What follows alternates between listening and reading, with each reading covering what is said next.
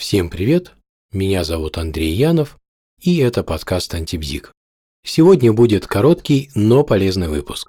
Он посвящен четырем приемам, которые помогут разобраться в своих мыслях, в своем отношении к другим людям и в отношении к себе, а также помогут прояснить образ своей жизни и, возможно, как-то исправить его в устраивающую вас сторону. Несмотря на то, что на первый взгляд все представленные приемы могут показаться, скажем так, ситуативными, это не так. Все они проверены временем и прекрасно работают, хотя некоторые выглядят просто.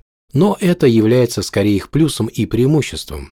Опробуйте их на себе, и вы гарантированно получите пользу и пищу для размышления. Первый прием обязан своим появлением на свет Люшеру. В своем модифицированном варианте он помогает понять отношение к другим людям или событиям. Если у вас противоречивые чувства и вы немного запутались, вот инструкция, как можно прояснить ситуацию. Сначала вам необходимо найти 7 карточек с различными цветами. Они вовсе не обязательно должны быть материальными. Сделать их можно очень просто в фотошопе или даже в простом текстовом редакторе. Далее постройте ассоциацию между цветом и чувством. Например, зеленый цвет – это радость, а белый – спокойствие. У каждого человека будут свои ассоциации, Пусть пройдет какое-то время, например, день или два. Затем посмотрите на фото человека, с отношением к которому вы немного запутались. Представьте, что вам надо оформить его портрет. Какого цвета рамка лучше подойдет для его портрета?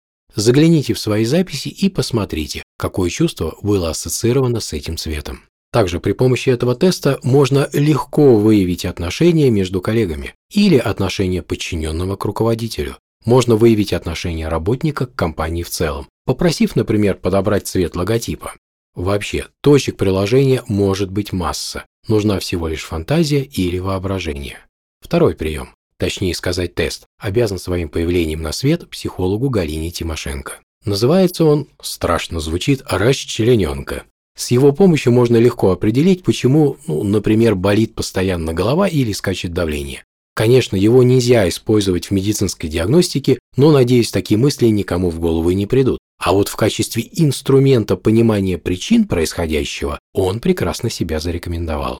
Вам понадобится 7 листов бумаги, 7 цветных карандашей, понятно, разного цвета, и ножницы. На первом листе первым карандашом рисуйте ту часть или те части вашего тела, которые обеспечивают вас необходимыми ресурсами. Затем отложите лист повернув его другой стороной, и не смотрите на рисунок до окончания всей работы. Запишите на отдельном листе, каким цветом вы рисовали этот рисунок. Затем на втором листе другим цветом нарисуйте ту часть или те части вашего тела, которые помогают вам в порядке содержать ваш внутренний мир. Части тела в разных рисунках могут повторяться. Также отложите этот лист и запишите цвет, которым вы рисовали. На третьем рисунке, также другим цветом, который вы еще не использовали, нарисуйте ту часть тела или те части тела, которые помогают вам использовать окружающий мир. Отложите лист и запишите цвет. На четвертом листе новым цветом изобразите ту часть или те части тела, которые дают вам возможность защищаться от внешнего мира. Также отложите лист и запишите цвет. На пятом листе изобразите ту часть или те части тела, которые дают вам возможность изменять окружающий мир. Откладываем лист и записываем использованный цвет. На шестом листе карандашом следующего цвета нарисуйте ту часть или те части вашего тела, которые заняты интеграцией всех упомянутых выше функций и контролем за их осуществлением. Также откладываем лист и записываем цвет. На последнем, седьмом листе изобразите те части тела, которые до сих пор не рисовали, или те части, которые выполняют какие-либо иные важные функции, а также те части, которые вам по тем или иным причинам важно нарисовать еще раз. Затем возьмите ножницы и вырежьте все нарисованные части тела, даже в том случае, если одна и та же часть тела была нарисована много раз. После этого соберите из всего целого человека. Что нам это дает? Посмотрите на своего собранного человечка. Во-первых, у него должны присутствовать все части тела. Наличие всех частей важно, так как при отсутствии какой-либо части вряд ли мы могли бы говорить о нормальном функционировании. Во-вторых, внутренние части должны находиться внутри, иными словами, должны быть защищены, как мембрана в клетке защищает органеллы. И, например, если вы нарисовали сердце, а его рисуют очень часто, то оно должно находиться внутри груди. А вот если по своим размерам оно выходит за пределы груди, значит оно не защищено. И если у вас на макете человечка и есть проблема с защищенностью тех или иных частей, задумайтесь, о чем это может говорить. Пример специально не буду приводить. В-третьих, важна соразмерность частей тела. Эта соразмерность должна быть реалистичной. А если какая-либо часть тела значительно больше, значит и энергия в теле распределена неравномерно. Подумайте, о чем это может говорить и как сказывается на вашей жизни. В-четвертых, важна реалистичность. Например, если вместо головы использован какой-либо символ, ну, например, звезда, то очевидно, что эта часть тела не сможет выполнять свою функцию в реальности. Если это имеет место быть, следует задуматься о реалистичности мировоззрения. Нереалистичное мировоззрение не позволяет решать жизненные задачи, так как окружающая действительность оценивается искаженно.